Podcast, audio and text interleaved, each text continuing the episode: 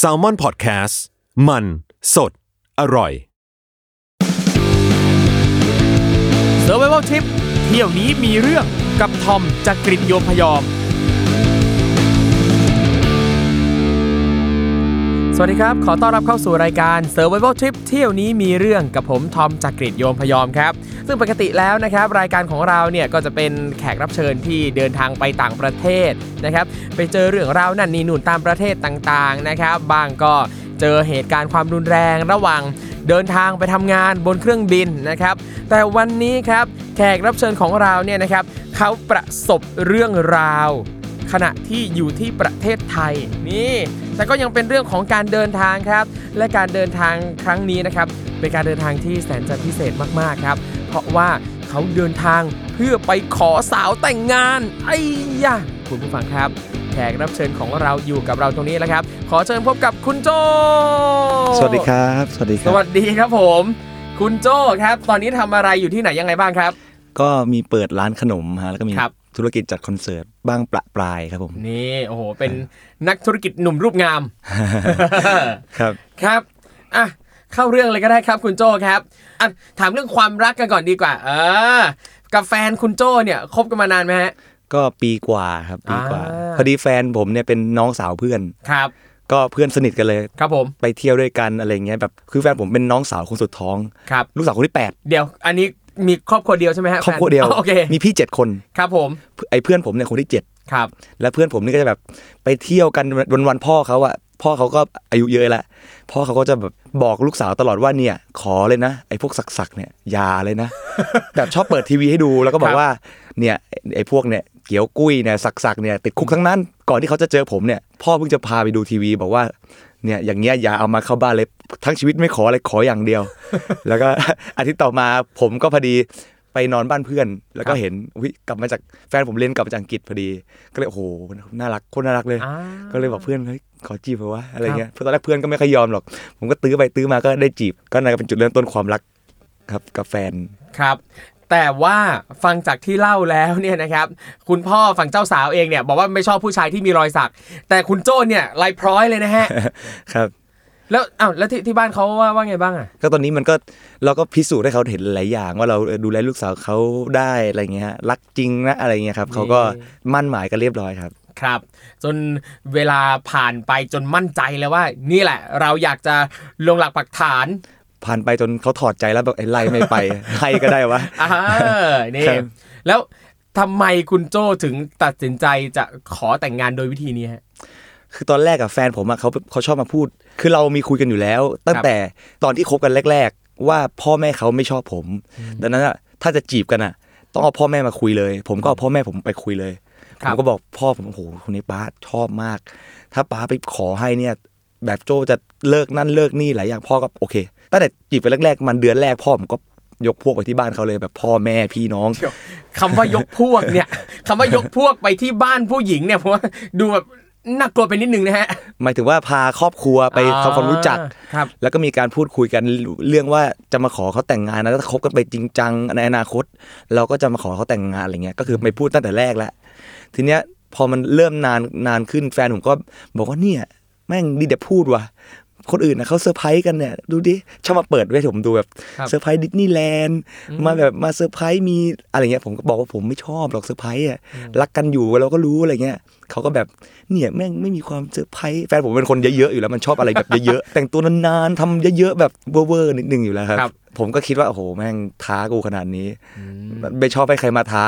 พอดีช่วงนั้นอะมันเป็นหลังปีใหม่พอดีฮะผมก็ ก็คิดว่าเนี่ยมันก็เป็นจังหวะที่เหมาะ แล้วพอดีรุ่นพี่ผมเขาเหมาเรือ เราก็ไปเลี้ยงปีใหม่กันบนเรืออยู่ละวันนั้นก็ได้เรือขึ้นที่ไอคอนสยามครับครับ แล้วก็วันก่อนนั้นก็โทรไปนัดแนะเพื่อนคือผมอะก็ไม่อยากจะให้มันเตรียมตัวกันนานเกินไปเดี๋ยวแฟนมันจะเอ๊ะแม่งรู้อ๋อรู้ก่อนมันจะไม่เซอร์ไพรสกลัวไม่เซอร์ไพรส์กลัวแบบเอะใจก่อนใช่ครับถ้าเตรียมการนานๆปั๊บโอ้โหเดี๋ยวไม่ work ใช่ใช่ครับ ก็เลยแบบแค่ไม่กี่วันสมมติเย็นนี้จะไปขอแต่งงาน เมื่อวานตอนห้าทุ่มเพิ่งโทรบอกเพื่อนว่าเฮ้ยเดี๋ยวมึงต้องทำตรงนี้ให้กูตรงนี้ให้กู คืนเดียวเลย ใช่ครับแต่นี่มีคือเตรียมการแค่คืนเดียวใช่ครับใช่ครับ แต่ production คุณยิ่งใหญ่อลังการมากเลยนะครับ คืนนั้นเนี่ยคืนก่อนจะไปขอแต่งงานเนี่ยเออผมมีเอออยากรู้ว่าคุณทำอะไรบ้างคืนนั้นอะโอ้ผมผมมีเพื่อนสนิทอะที่บ้านอยู่ข้างกันแบบถัดไปสามหลังเดินเดินไปหาได้ แต่แฟนผมมาอยู่ที่บ้านมันก็กำลังแบบ ดูเล่น Facebook ดูหนังจะนอนละ ผมก็แบบเฮ้ยแม่งแต่ถ้าไม่ถ้าไม่เตี๊ยมกับไอ้เพื่อนคนเนี้ยแล้วฝากผู้คนนี้ไปจัดการมันจะไม่ทัน ก็เลยคืนนั้นต้องบอกแฟนว่าเฮ้ยเดี๋ยวไปบ้านเพื่อนแป๊บนึงเดี๋ยวกลับมาแป๊บเดียว คือจะไปนัดแนะกับเพื่อนเนี่ยออกไปตอนห้าทุ่มตีสี่ยังไม่กลับเลยแฟนก็ยังไม่หลับ แล้ววันนั้นอะโหมันมีเรื่องตลกที่ผมกลับมาเนี่ย ตอนแรกตีสามมันตามแล้วว่าแบบ แบบไม่รักกันแล้วใช่ไหมแบบดราม่าผมก็คิดว่าอยู่บ้านเพื่อนแค่นี้เองมันคงไม่เป็นไรมั้งแล้วเราก็คิดว่าเรากำลังเตรียมจะไปเซอร์ไพรส์ด้วย อะไรก็ตามที่เขาโกรธวันเนี้ยพรุ่งนี้ก็หายเราคิดแค่นี้ครับ แล้วตอนกลับไปเนี่ยก็ไปตลกตรงที่เขาหลับไปแล้ว ผมก็ไปเจอไปไปดูมือถือ คือปกติมันจะชอบแบบเวลาผมทำอะไรผิดมันชอบไปพิมพ์ในกลุ่มเพื่อนด่าผมเงี้ยนี่ก็ไปเปิดดู LINE chat มันก็ไปไปเม้าท์เม้าท์ด่าแบบ เนี่ยมันนอนบ้านมันยังไปหาเพื่อนตีสามตีสี่ยังไม่กลับ แล้วก็เปิดดูซ a ฟารีมันก็มี search เนื้อเพลงไอ้นอนไม่หลับถ้าไม่กลับพร้อมเธอรู้จักไหมฮะอ่าผมก็อย่างขำส่งไปให้เพื่อนดูอย่างเงี้ยแล้วก็เช้าวันต่อมาเลย ผมจริง ๆ วันนั้นเนี่ย ผมจองคอร์สเรียนสอนนำเข้าสินค้าจากจีนครับก็คือจองไว้เสร็จปุ๊บ ผมก็เลยบอกแฟนว่าเอ้ยเนี่ยต้องไปเข้าคอร์สนะ คือคุยไม่ค่อยได้ เพราะว่าเรียนอยู่ แล้วสุดท้ายผมก็เทคอร์สไม่ได้ไม่ได้เข้าไปเรียนแหละ ไปสำเพ็งกับเพื่อนเดี๋ยวเดินซื้อของระหว่างที่เดินซื้อของมันมีช่วงที่มันวิดีโอคอลมาแบบไหน ตอนแรกมันอะพิมพ์ถามอะไรผมไม่รู้แล้วผมก็ไม่ค่อยตอบ ผมกลัวแบบเดี๋ยวกลัวมันรู้ไม่ค่อยตอบอะเดี๋ยวโป๊ะไอพอไม่ตอบปุ๊บเนี่ยมันก็วิดีโอคอลมาอยู่สำเพ็งเดินอยู่ ก็แบบเดินเข้าไปในร้านแบบคล้ายๆร้านแบบอะไรไม่รู้เขาทำมีโต๊ะทำบัญชีอะครับก็เป็นทำอยู่แบบเหมือนกับเอามือจ่อโต๊ะ แล้วก็ถ่ายป้าทำบัญชีแบบแป๊บนึงเรียนอยู่แบบถ่ายแบบมัวๆก็มันก็โอเคโอเคโอเค เสร็จก็มันก็ซื้อของเตรียมของเซอร์ไพรส์ที่จุดปุ้งปุ้งๆอะไรเงี้ยครับหลายอย่าง อย่างอย่างอันนี้เนี่ยผมอยากรู้ว่าคุณโจเนี่ย list ของยังไงบ้าง เรารู้ได้ไงบ้างหรือเรามีวิธีคิดยังไงว่าเราต้องใช้ของอะไรยังไงบ้างสำหรับการไปเซอร์ไพรส์ครั้งนี้ อ๋อพอดีเพื่อนผมเนี่ยเขาเป็นยอดนักเซอร์ไพรส์อยู่แล้วเขาแบบอืมครีเอทีฟมากครับแฟนเพื่อนเนี่ยเขาก็ไปแบบบอกว่าเฮ้ยโจ้เนี่ยผู้หญิงชอบแบบนี้ชอบแบบนี้เขาก็ไปด้วยเขาก็แบบเนี่ยพาเราไปเลือกเลือกเลือกครับ เสร็จแล้วก็พอจะมาเนี่ยเราก็นัดแนะเพื่อนคืนนั้นก็โทรระดมเพื่อนมาขึ้นเรือประมาณ น่าจะประมาณ 30 30 คนได้ไหมใช้ได้เลยนะสามครัสิบบคนเนี่ยแล้วบางคนอะเป็นกลุ่มเพื่อนที่คือสองสองอาจจะเป็นสองสามกลุ่มที่ไม่ได้สนิทกัน ตอนจะขึ้นเรือเนี่ยแฟนผมมันก็แบบเอ๊ะ ทำไมชวนเพื่อนกลุ่มนี้มาทำไมชวนเพื่อนกลุ่มนี้มา แล้วเขาไม่ได้สนิทกันแล้วเขาอะไรเงี้ยแบบแล้วตอนที่มันมาเนี่ย ผมก็ผมไปถึงก่อนนานมากแล้วครับก็ให้เพื่อนไปเตรียมของแล้วก็แอบอยู่จุดนั้นจุดนี้ อยู่ในไอคอนสยาม คือกลัวแฟนเห็น แล้วก็จะให้แฟนเนี่ย เดินไปที่เรือก่อน ระหว่างนั้นเราก็บอกพี่ชาย ผมบอกพี่ชายมันเนี่ย บอกว่าเอ้ยมึงเรียกน้องมึงขึ้นเรือไปให้เร็วสุดเลยนะแบบคือเขาให้ขึ้นเมื่อไหร่มึงขึ้นไปเลยนะเรือมันน่าจะออกวันทุ่มหนึ่งครับผมบอกมันเนี่ยบอกเร็วๆเลยนะกลัวทุกคนแอบ standby รอไว้ละแบบ เดี๋ยวมันเห็นอุปกรณ์ที่เอามา พี่มันก็เออเออเออสักพักพี่ชายมันไปดูดบุหรี่กลับมาอีกทีคือ ขึ้นเรือไปแล้วแล้วบอกเฮ้ยเฮ้ยมาเลยมาเลยเรือออกเรือจะออกละผมว่าห่างแค่แบบนิดเดียวอะห่างห่างกันประมาณห้าสิบเมตรอะครับ เดินไปเรือแบบออกไปต่อหน้าต่อตา ผมก็ถามพี่มันเฮ้ยมึงไหนบอกว่าให้แบบรีบๆขึ้นไปไงพี่มันก็แบบโอ้โหแม่งกูน้องมันไม่ยอมขึ้นนะมันหงุดหงิด แบบแฟนแฟนผมก็แบบยืนหงุดหงิดอยู่ข้างล่างอะไรเงี้ยกลายเป็นว่าทำทำไมถึงหงุดหงิดฮะ ก็เพราะจริงๆมันมีมันมีประเด็นให้หงุดหงิดก่อนนั้นคือ ตอนที่ผมมามัวแต่นัดแนะคนอื่นครับผมก็แค่บอกแฟนว่าเฮ้ยเย็นนี้กินข้าวกันนะ เลี้ยงปีใหม่กินกันบนเรืออ่ากินที่ไอคอนสยาม แต่ไม่ได้บอกเวลามัน แฟนผมวันนั้นไปทำงานก่อนเลิกครับสี่โมงเรืออะจะออกทุ่มหนึ่งมันเลิกสี่โมงเสร็จก็ขับรถกลับบ้านถึงบ้านห้าโมงก็คิดว่าแบบไม่รู้ว่ากินกี่โมงนึกว่ากินตอนกลางคืนครับปรากฏว่าตอนที่สักน่าจะน่าจะใกล้ๆหกโมงละพี่ชายมันก็ไปบอกว่าเฮ้ยทำไมยังไม่อาบน้ำอีก เดี๋ยวจะต้องไปแล้วนะ ต้องออกแล้วเนี่ยเรือออกทุ่มหนึ่งผมมันก็โอ้โหโคตรโกรธผมเลยแบบว่า มึงไม่ไม่บอกเลยอ่าแล้วแฟนผมเป็นคนที่โอ้โหแต่งตัวนานมากอะครับแต่งหน้านี่อย่างกระปลอมตัวแบบ คือนานจริง ๆ แบบครับ นานแบบโอ้โห ผมก็เลยแบบ มันก็โทรมาแบบ เนี่ยไม่บอกแล้วตอนแรกมันก็บอกมันจะไม่มาแล้วเพราะว่าชุดไม่พร้อมหน้าไม่ได้ไม่ไปอ่าผมก็เชียเอ้ยไม่ไปไม่มานี่ไม่ได้เลยนะเนี่ย เรื่องใหญ่เลยนะเนี่ครัยบมันก็ ก็ต้องสุดท้ายก็แบบต้องบังคับ ก็กลายเป็นว่าระหว่างที่เราบังคับให้เขามาเนี่ย บอกเนี่ยวันเนี่ยมันไม่มาอยากให้อยากให้มาเจอเพื่อนๆคนอื่นเนี่ยทำไมไม่มาเขามากันทุกคน กลายเป็นเหมือนเราไปบังคับแมันยิ่งโกรธโอ้โหโกรธมาก ก็ให้มันมาแต่งหน้าบนรถ อย่างเงี้ยก็มีแบบเพื่อนไปรับไปแต่งหน้าบนรถ มาถึงปุ๊บมันก็บอกว่าเราอะมันก็โทรมันมาถึงมันถามอยู่ไหน ผมก็บอกว่าแป๊บนึงอยู่กับเพื่อนเนี่ยอยู่กับจิก๊อฟเพื่อนก็คือมันก็บอกเนี่ยมึงสนใจแต่เพื่อนเนี่ยเอาแล้วนะนิสัยแบบนี้มึงไม่แก้ไม่หายเนี่ย สนใจแต่เพื่อนผมก็แบบ เออเออให้มันด่าไปก่อนครับ แล้วระหว่างที่เราแบบวิ่งวิ่งชุลมุนชุลมุนเราก็ไม่ค่อยได้ตอบไลน์เงี้ยกลายเป็นว่าตอนที่เขาออกเรือไปแล้ว เราก็ตกเรือตกเรือเสร็จก็ชิบหายแล้วเดี๋ยวซึ่งตอนเรือออกเนี่ย ทางแฟนคุณโจ้เนี่ย รู้ไหมครับว่าคุณโจ้ยังไม่ได้ขึ้นเรือว่าตอนแรกไม่รู้ครับตอนแรกมันก็คิดว่าแบบเราขึ้นไปกับเพื่อนก่อนแล้ว แบบไม่สนใจมันครับ ขึ้นไปสิบน่าจะน่าจะห้านาทีหลังจากที่มันขึ้นไปมันโทรมา อยู่ไหนอะทำไมไม่ได้ไม่ได้กินอยู่ชั้นเดียวกันอะอยู่ชั้นบนอะผมก็แบบ ไม่รู้จะตอบมันยังไง เขินจริงอะแบบว่าก็เมื่อกี้พอดีไปห้องน้ำพาเพื่อนไปห้องน้ำมา แม่งก็ยิ่งด่าใหญ่โอ้โหในไลน์นี่มันด่าเพื่อนผมแบบนี่ไอ้เพื่อนเนี่ย แม่งไม่รู้จักเวลาเวลามาช้าอะไรเงี้ยกลายเป็นแบบโกรธเพื่อนผมหนักกว่าเดิมอีกเงี้ยผมก็คิดว่าโหยังแย่แล้วจะทำยังไงดีครับ คือแล้วเราเข้าใจคำว่าเรือออกจากท่าแล้วในเรือไม่ได้มีแค่เราฮะในเรือมีลูกค้าคนอื่น อีกเยอะเลยเหมือนกันฮะเป็นเรือครับใหญ่ เราก็เชี่ยมนทำไงมันคงไม่กลับมารับเราเงี้ยฮะอืมแล้วก็เพื่อนทุกคนที่มีอุปกรณ์เนี่ยครับก็ยังอยู่ข้างล่างครับไอ้ไอ้พวกข้างบนก็มีอุปกรณ์ประมาณนึงแต่อุปกรณ์แบบแอบได้ครับไอ้ข้างล่างเนี่ยคือแบบช่อดอกไม้พลุแบบอุปกรณ์ตกแต่งคล้ายลูกโป่งอะไรอย่างเงี้ยอิสเซอรี่ต่าง ๆ อยู่ข้างล่างป้ายเป้ย อยู่ครบ แล้วแล้วพอดีว่ามีตากล้องมาครับตากล้องอยู่ข้างล่างตากล้องก็ไม่ได้ขึ้นไปครับโอ้โหเดี๋ยวนะกลายเป็นว่าข้างล่างตอนนี้มีคนอยู่ประมาณกี่คนครับ มีน่าจะแปดเก้าเก้าคนนะอ๋อก็ แล้วใช้ได้อยู่แล้วตอนแรกผมแบบเครียดเลยแบบโหยืน ทุกคนยืนแบบจบแล้วจบแล้วแบบยืนทำหน้าเฟลๆพอดีมีแบบพี่ชายที่สนิทกันรุ่นพี่ผมเนี่ยครับคนนี้เขาก็แบบแบบหลุดหลุดๆเหมือนกันเขาก็เมาเมาๆแล้วเขาก็ตกเรือเหมือนกันยืนอยู่คนเดียวแล้วเขาเป็นพี่ใหญ่เขาแบบเออเป็นพี่ใหญ่ของกลุ่มเลยเนี่ยเขาก็เลยสามารถแบบว่าเฮ้ยช่วยแก้ปัญหาเขาก็บอกว่าเดี๋ยว อันนี้ผมอยากรู้ว่า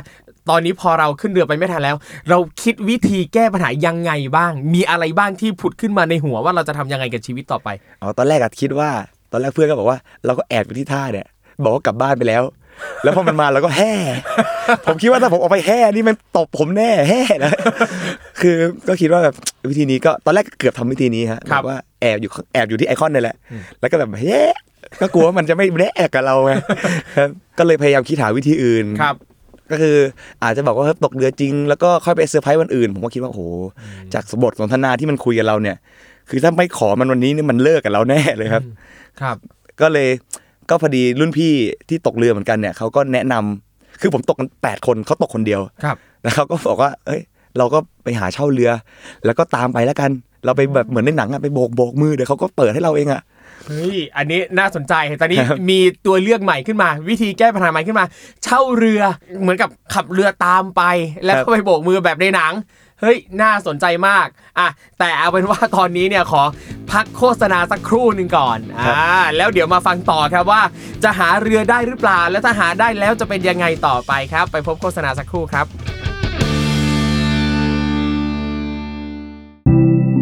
สวัสดีครับคุณผู้ฟัง พวกเรา Salmon Podcast อยากชวนคุณไปฟังรายการใหม่ในซีซั่น2 ของพวกเรานะครับ Time Machine Party Game Podcast ที่เรากล้าบอกว่าเป็นเจ้าแรกในไทยที่ทำ Party Game Podcast นะครับ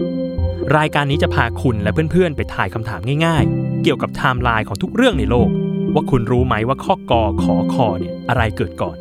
ผมขอแนะนำว่าให้ฟังในช่วงเวลาปาร์ตี้หรือ moment ที่รวมกลุ่มเพื่อนกันนะครับ สามารถติดตามรายการนี้ได้ทุกวัน เพียง search ว่า Time Machine ในทุกช่องทางที่คุณฟังพอดแคสต์ครับ Time Machine Party Game Podcast คุณรู้ไหม อะไรเกิดก่อน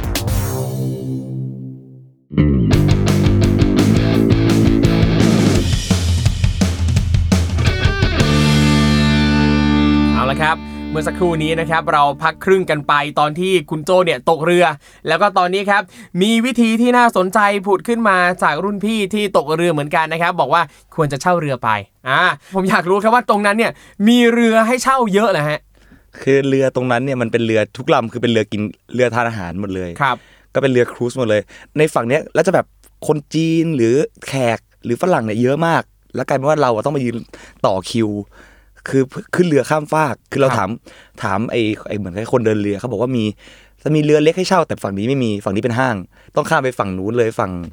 เขาเรียกว่าอะไรอีกฝั่งหนึ่งของไอคอนฮะอ่าครับ ข้ามไปก่อน แล้วก็ต้องมายืนต่อคิวตรงโดยแถที่วๆท่าสะพานตักสินอะไรอย่างงี้ป่ะใช่ใช่ครับอ่าอ่าโดยที่เราไม่รู้ด้วยซ้ำว่าข้ามไปจะมีเรือหรือเปล่าเขาบอกว่าก็ต้องแล้วแต่ดวงนะอะไรเงี้ยครับซึ่งเรือตอนนี้เรารู้ไหมครับว่าเป็นเรือแบบไหนเป็นเรือแจวหรือเรือหางยาวเรืออะไรอะ ตอนแรกเลยครับที่ที่ตอนที่เขาบอกว่าต้องขึ้นเรือไปฝั่งนู้นอะ ผมอะขึ้นไปในเรือมันเป็นเรือแบบ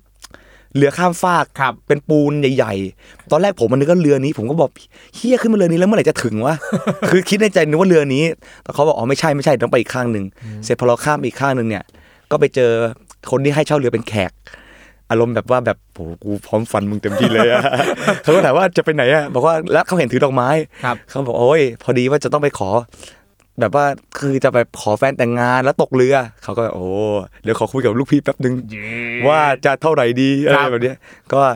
รวมๆก็โดนฟันไปสองพันมันสองพันบาทครับอ่าก็แต่ยังรับก็ไม่ได้ได้แย่นะก็ไม่ไม่ได้แย่ฮะไม่ได้แย่ครับและตอนเห็นตอนที่เห็นเรือเนี่ยโหเริ่มแย่แล้วสองพันนี่ไม่คุ้มเลย ยังไงฮะ คือเรือมันคือเรือมันก็แคบครับคือผมในตอนที่ผมลง Facebook ไปเนี่ยหลายคนก็บอกว่าเรือมันก็ไม่ได้เล็กมากนะครับแต่ตอนที่นั่งจริงๆเนี่ยคือด้วยความที่กล้องมันเป็นกล้องแบบ เลนส์กว้างกล้องกล้องทั้งทั้งกล้องอะครับมันดูว่าใหญ่ครับ แต่ถึงเวลานั่งจริงๆคือยืนไม่ได้เลยอืมคือแบบต้อง balance ไม่งั้นเนี่ยน่าจะคือต้องนั่งนิ่งๆ จะขยับจะอะไรเยอะไม่ได้เลย จะแบบ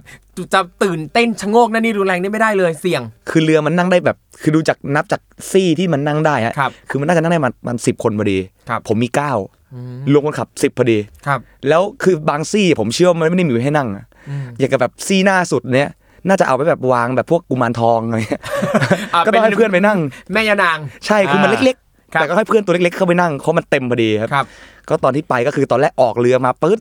ก็บอกเขาว่าพี่ต้องรีบแล้วเขาก็ถามน้องเรือลำไหนไอเราก็เชียแล้วเรือลำไหน โทรไปถามคนมีเพื่อนอยู่บนเรือ เพื่อนก็บอกว่าเรือชื่อเนี้ยแล้วก็ถามว่าเรือหน้าตาเป็นยังไง ก็ไม่มีใครตอบได้หรอกเพราะว่าเขาอยู่บนเรือเขามองไม่เห็น อ๋อผมก็เลยให้เพื่อนอะครับ ออกมานอกเรือแล้วเพื่อนมันก็แบบมาทำท่าเหมือนเซลฟี่อะครับ ยื่นมือเยอะๆ ให้เห็นสีเรือผมก็บอกโอ้โหมึงมึงทำถึงพรุ่งนี้กูก็ไม่รู้หรอกว่าเรือลำไหน คือเรือมันใหญ่ครับแล้วมันยืนอยู่บนดาดฟ้าเรือ มันเอามาเซลฟี่เงี้ยให้เห็นขอบเรือครับซึ่งโอกาสที่มันจะเห็นมันก็ยากไอเราก็รู้แค่ว่ามันปล่อยไฟสีนี้นะเขาก็จะมีรุ่นพี่มายืนอยู่ข้างนอก บอกผมว่า ตอนนี้เรือเปิดไฟสีนี้แล้วเรือมันบางทีมันเปลี่ยนสีไฟเงี้ยครับตอนแรกบอกไฟสีฟ้าแต่ว่าพอใกล้ๆจะถึงไฟสีชมพูเราก็ไอ้เหี้ยแม่งคือไม่ง่ายเลยระหว่างการหาเนี่ย และตอนไปคือเรือก็โคลงเคลงโคลงเคลงไอ้เราอยู่บนเรือก็ต้องวางแผนกันตอนนั้นเลยว่า จะทำยังไงกับที่จะไปเซอร์ไพรส์ดีครับก็โอ้โห ตอนแรกก็มีคิดว่าจะไปเซอร์ไพรส์เนี่ย ตั้งใจว่าแบบเหมือนในหนังอะว่า ถือมาแล้วเรือข้างบนเราเตี้ยแบบเรือข้างบน เรือส่องสปอตไลท์มาแฟนออกมาพอดีแบบกำลังแบบหันหน้ามามองกระจกแล้วเห็นคนบนเรือตบมือครับโอ้ยแบบคุกในหนังภาพสวยโอ้โหจินตนาการแบบกว้างไกล หนังเกาหลีฮะไอ้ยะซาบซึ้งพอถึงเวลามาจริง ๆเนี่ยเรือผมเนี่ยมันเล็กกว่าเรือนั้นเยอะมากครับ แล้ว แล้วกว่าที่เราจะหาเรือเจอเนี่ยโหตัวเปียกนะครับครูทอมแบบ คือไอ้คนไอ้คนขับก็ต้องเร่งอะไอ้คนขับก็เร่งปื๊ดน้ำก็สาดอ่าอ่าอ่าคือเรือมันเล็กน้ำก็สาดปุ๊บเพื่อนผมผู้หญิงอะไรก็เปียกโตก็แบบเริ่มแบบจากจะสนุกเริ่มไม่สนุกแล้อ๋วอคือคือบนเรือที่เอ่อตามไปเนี่ยมีทั้งมีเพื่อนผู้หญิงอยู่ด้วยฮะมีครับมีโอ้โหมีผู้หญิงอยู่สามคนครับครับ แล้วมันก็แบบด้วยความที่บนบนบนไอ้แม่น้ำเนี่ยเรือลำใหญ่ก็เยอะเราลำเล็กอะคลื่นก็แรงน้ำก็สาดกว่าจะไปถึงเนี่ยผมโห ไปเทียบเรือผิดหลายอันนะคือครับชูป้ายประมาณสี่ห้ารอบ คือแม่งไม่ถูกชูจนท้ออะกะว่าจะถูกสักลำหนึ่งเนี่ยเหรอคือมีลำหนึงไปถูกกับทั้งลำเป็นเหมือนกับคล้ายๆน่าจะน่าจะต่างชาติหมดเลยอะครับเขาก็เห็นแล้วเพราะเราก็ตะโกนโอ้โอ้ปุ๊บเขาก็แบบเหมือนกับเฮกันทั้งเรือเราคิดว่าไอ้ลำนี้แน่ๆไอ้ลำนี้แน่ๆแต่ว่าเราก็บอกรุ่นพี่รุ่นพี่บอกไหนอะไหนอะไม่มีอ๋อสรุปสรุปไม่ใช่ ตอนที่ไปเจอเนี่ยเราก็จะแบบโหเตรียมการทุกอย่างมีดอกไม้ถือเรียง จัดป้ายตอนอยู่บนเรือเนี่ยคุยกันว่าเฮ้ยเวลาคนมองลงมาเนี่ย มันมันเรียงด้านไหนวะถกกับเพื่อนคนหนึงอะเกือบต่อยกันแล้วมันบอกเรียงด้านนี้ผมบอกด้านนี้ เราไม่รู้ว่ามันต้องเรียงคำอ่านยังไงลงมาครับเรียงเรียงสุดท้ายตอนที่ไปทาบจริง ๆ เนี่ย แฟนนั่งอยู่อีกฝั่งหนึ่งแล้วแล้วตอนที่ทาบด้วยความที่มันวุ่นวายมากครับเราก็ไม่ได้บอกให้เพื่อนอะมาถ่ายวิดีโอหรือถ่ายอะไรเลยมีแค่รุ่นพี่คนเดียวที่ที่ยืนบอกทางอยู่อะเป็นคนถ่ายวิดีโอก็เลยมีทั้งซีนนั้นมีแค่กล้องเดียวที่ถ่ายไว้ได้เลยครับครับ แล้วแฟนก็ไม่เห็นจอดเสร็จปุ๊บก็คิดว่าเนี่ยบอกตอนแรกคุยกับคนขับเรือว่าเดี๋ยวพี่จอดเทียบแป๊บนึงนะ เดี๋ยวไปเรียกแฟนมาก็ได้ ก็บอกให้รุ่นพี่จะไปเรียกแฟนมา ไอคนในเรือเขาแบบ เฮ้ย รีบขึ้นมาเลย พนักงานที่เดินเรือเขาก็บอกบอกให้รีบขึ้นมา รีบขึ้นมา เพราะมันจอดไม่ได้ครับ แล้วเราแล่นแล่นไปตอนที่เขากำลังขับอยู่ครับครับ คือเรือเล็กเนี่ยถ้าเข้าไปข้างๆเรือใหญ่ปั๊บเราสามารถจะย้ายขึ้นเรือใหญ่ได้โดยสะดวกเลยเหรอครับด้วยความที่รุ่นพี่ผมเขาเขาก็มีคอนเน็ชันประมาณหนึงอยู่ฮะอันนี้ก็ใช้อำนาจไม่ถูกวิธีเท่าไหร่อะไม่ไม่ไม่หมายถึงว่าเขาเอ่อสามารถเปิดประตูหรือว่ามีบันไดหรืออะไรยังไงให้เข้าไปฮะเปิดเปิดประตูแล้วก็มีไม้อืมไม้มาทาบอ๋อครับเป็นเรือเล็กเข้าไปทาบเรือใหญ่ฮะครับแล้วก็เปิดชั้นล่างแล้วก็เข้าจากข้างล่างไปครับอ๋อครับก็เหมือนแบบเหมือน hijack เรือเลยครับประมาณแบบมึงไม่จอดกูยิงอะไรเงี้ยฮะครับครับ เสร็จแล้วก็เราก็รีบขึ้นอะ แต่ตอนนั้นผมใจผมก็รู้สึก fail รู้สึก fail สัสๆเลย แต่ว่าเอ้ยอย่างน้อยก็ไม่เป็นไรวะเดี๋ยวขึ้นไปเซอร์ไพรส์ตรงเนี้ยตอนแรกคาดหวังว่าแฟนจะต้องร้องไห้ด้วยแบบว่า คือปกติโคตรขี้แงเลย แบบนิดหน่อยๆอะไรนิดนึงร้องไห้ อันนี้เราคิดว่าโหมาแบบนี้น้ำตาต้องท่วมจอแบบ เก็บภาพสุดซึ้งครับโอ้โรก็แมบอกนติกมาก ก็เลยบอกทุกคนเตรียมตัวเตรียมตัวเตรียมตัวถ่าย แล้วเสร็จแล้วเราก็พอในเรือเขากำลังประกาศกำลังจะแจกรางวัลปีใหม่กันนะคะ ก็เลยต้องรอนานหน่อยเพราะว่าเพราะว่าเราจะขอเพลงเขาเงี้ยครับเขาก็แบบกำลังแจกของปีใหม่ แล้วก็แล้วก็เลยอาจเตรียมตัวสุดท้ายขึ้นไปบนเรือ แล้วก็เซอร์ไพรส์แผนก็เป็นออกมาตามวิดีโอที่เห็นนะ พอขึ้นไปปั๊บเซอร์ไพรส์เจอเจอแฟนปั๊บแฟนว่าไงบ้างฮะโอ้แฟนนี่แบมือรอเลยฮะตอนแรกมันคือมันเห็นเรามันก็ตกใจแหละมันก็คงแบบอุ๊ยดีคือแฟนบอกว่าไม่มีไม่มีคิดเลยว่าแบบจะมาได้แบบเป็นไปไม่ได้เลย เพราะว่าตกเรือแล้วเนี่ยเรือกินข้าวแบบเนี้ยไม่มีทางขึ้นเรือมาได้แน่ๆครับแต่ตอนที่มันเห็นเรามันก็แบบมันกำลังโกรธมากอะแล้วมันก็พูดกับเพื่อนเนี่ยว่าเนี่ย ไอ้โจ้มันอย่างงี้ไอ้โจ้มันอย่างนั้นอารมณ์แบบเห็นผมขึ้นมาบนเรือมันก็เสียฟอร์มมันก็แบบทำหน้าไม่ถูกมันก็เลยแบบโดนหวดไปสองสามทีครับครับก็ตบมาสองสามทีครับครับตบแก้เขินอ่าแต่ก็แต่ก็ก็ก็เขาก็เขินนะผมก็รู้ก็หายโกรธเลยครับทำหน้าไม่ถูกครับครับโอ้โหก็ฟังดูเนี่ยดูแบบ เอ่อเป็นการผจญภัยแบบประมาณหนึ่งเหมือนกันนะครับ กว่าจะขึ้นไปบนเรือลำนี้ได้ครับนะครับโอ้อะทางคุณโจ้หน่อยดีกว่าสมมุติว่าถ้าแบบคนฟังเนี่ยนะครับเขาอยากจะเซอร์ไพรส์แฟนแบบนี้บ้างอะ ในฐานะที่คุณโจ้มีประสบการณ์มาก่อนอะ คุณอยากจะแนะนำอะไรเขาบ้าง โหคือแบบนี้นี่ก็สุ่มเสี่ยงมากเหมือนกันนะเอาเอาตั้งแต่ว่าถ้าอยากจะเซอร์ไพรส์ขอแฟนแต่งงานบนเรือเนี่ยต้องเตรียมตัวยังไงบ้าง ต้องไม่ให้เพื่อนขึ้นไปบนเรือเยอะๆฮะจริงๆแล้วก็ไม่ควรตกเรือด้วย ไม่ว่าจะด้วยเหตุผลใดก็ตามครับ ครับ ผมเชื่อว่าถ้าถ้าผมทำอย่างเงี้ยอีกอะในสิบครั้งอะผมอาจจะได้ขึ้นเรือแค่ไม่เกินสองครั้งอะเพราะโอกาสที่จะไปเจอเรือก็ยากแล้วเรือเล็กมันก็ช้ากว่าเรือใหญ่อยู่แล้วครับครับครับอะแปลว่าก็คือเอาง่ายๆ ถ้าใครจะเซอร์ไพรส์แฟนแต่งงานเตรียมตัวให้ดีนะครับ ก็อย่างอย่างที่คุณโจ้ว่านะครับ วางแผน คือควรจะมีแบบแผน A แผน B ไว้รอไว้เลยนะ ถ้าเราไม่ทันเนี่ยจะทำยังไงบ้าง อย่างครับคุณโจ้บอกว่าอะอาจจะรออยู่ข้างล่าง หรือไม่ก็หาเรือไปเซอร์ไพรส์อย่างตอนนั้นเนี่ยผมย้อนกลับไปถามหน่อยว่าเอ่อตัดสินใจนานไหมหรือว่าใช้อะไรมาประกอบการตัดสินใจบ้างว่าเรายังไงก็ต้องขึ้นเรือลำนี้ให้ได้ต้องขึ้นไปขอแต่งงานบนเรือให้ได้อะเราผมแค่รู้สึกว่าแบบถ้าเรา คือเราวางแผนไว้แล้วอะครับ อย่างน้อยครับไอ้ที่จะขอแต่งงานบนเรืออุปกรณ์ที่เตรียมมาเนี่ย เราก็คิดว่าถ้าเราขึ้นไปบนเรือได้เนี่ยอย่างน้อยแฟนเนี่ยจากที่มันโกรธมากมันน่าจะน่าจะโกรธน้อยลง แล้วก็ครั้งหนึ่งอะเขาก็เราคงจะไม่อยากจะมาขอแต่งงานแบบตรงท่าเรือครับ หรือขอแต่งงานในห้างเงี้ยครับผมมามองว่าด้วยความที่แฟนผมเขาก็แบบโอ้คนอื่นเขายังได้ขอแบบนั้นเลยก็เลยต้องจัดเต็มให้หน่อยแบบว่าเดี๋ยวจะน้อยหน้าทำทั้งทีก็ เอาให้สุดอะไรเงี้ยครับ โอ้โหเรียกว่าจัดเต็มจริง ๆ นะครับ เรื่องเล่านี้เพราะเอาจริงผมรู้สึกว่ายังก็มีหลายคู่ขอแต่งงานกันบนเรือสำราญบนเรือยอชต์ต่างๆ นานา แต่ก็ยังไม่เจอคู่ไหนที่มีการขอแต่งงานบนเรือที่จะมีเรื่องเล่าถึงลูกหลาน ได้ตลอดเพราะว่าเรื่องนี้น่าจะเป็นตำนานของคุณโจ้และแฟนเป็นอย่างดี ตอนเนี้ยก็ยังเห็นคนแชร์กันอยู่เลยครับ นะครับคิดว่าเรื่องนี้ก็เหมือนกับว่าเป็นการขอแต่งงานที่มีพยานรักอยู่ทั่วทั้งแผ่นดิน ครับ อะก็สุดท้ายนะครับ อยากให้คุณโจฝากอะไรถึงคนฟังถึงคนที่กำลังคิดจะขอแฟนแต่งงานหน่อยฮะ ก็ต้องวางแผนดีๆฮะ จริงๆ ผมคิดว่าจะขอแต่งงานเนี่ย บางทีที่ธรรมดาธรรมดา แต่สองคนก็ได้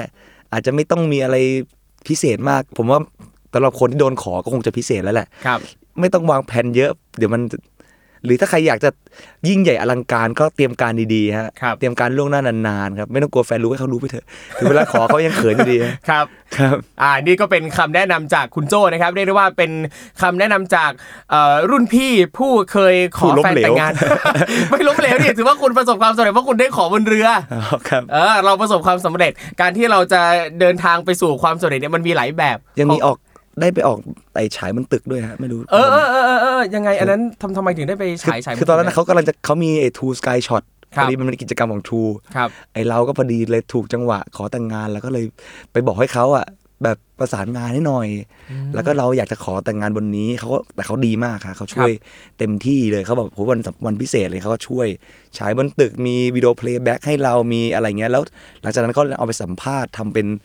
เอ่อเป็นสกู๊ปเป็นอะไรอย่างเงี้ยเขาก็ช่วยเราเต็มที่ครับครับคือโชคดีหลาย ๆ ต่อมากวันนั้นนะครับแต่ถือว่าจากใจที่ผมเห็นภาพที่โพสต์เป็นอัลบั้มใน Facebook เนี่ยก็อ่าเป็นการขอแต่งงานที่น่าประทับใจดีนะฮะดูแบบเฮ้ยเท่เท่ดูแบบเฮ้ยอุปสรรคเยอะดีเท่ดี นั่นแหละครับอะก็ฝากถึงคุณผู้ฟังนะครับ ถ้าใครจะขอแต่งงานกันก็เตรียมตัวให้พร้อม เตรียมตัวให้ดีนะครับครับแล้วก็โดยเฉพาะอย่างยิ่งถ้าใครจะ ขอในที่ที่ต้องมีการเดินทางแบบนี้เนี่ยนะครับ ก็ถ้าใครไม่อยากให้เกิดเรื่องเออที่ต้อง survive ขนาดนี้ก็เตรียมแผนดีๆ ก็แล้วกันนะครับอะวันนี้นะครับขอบคุณคุณโจมากๆนะครับ ที่ให้เกียรติมาเล่าประสบการณ์ในรายการของเราครับ ขอบคุณครัขอบบคุณครับครับ และคุณผู้ชมนะครับสามารถกลับมาติดตามรายการ Survival Trip ได้ใหม่นะครับ ทุกวันพฤหัสบดีที่นี่เลยครับ s ซ l m o n Podcast นะครับสามารถติดตามฟังได้ทุกช่องทางนะครับไม่ว่าจะเป็น Spotify SoundCloud Podbean Apple Podcast YouTube ก็มีเหมือนกันนะครับ ฟังแล้วก็สามารถกดแชร์กันไปได้ตามสะดวกเลยนะครับ แล้วเจอกันใหม่ครั้งหน้า สวัสดีครับ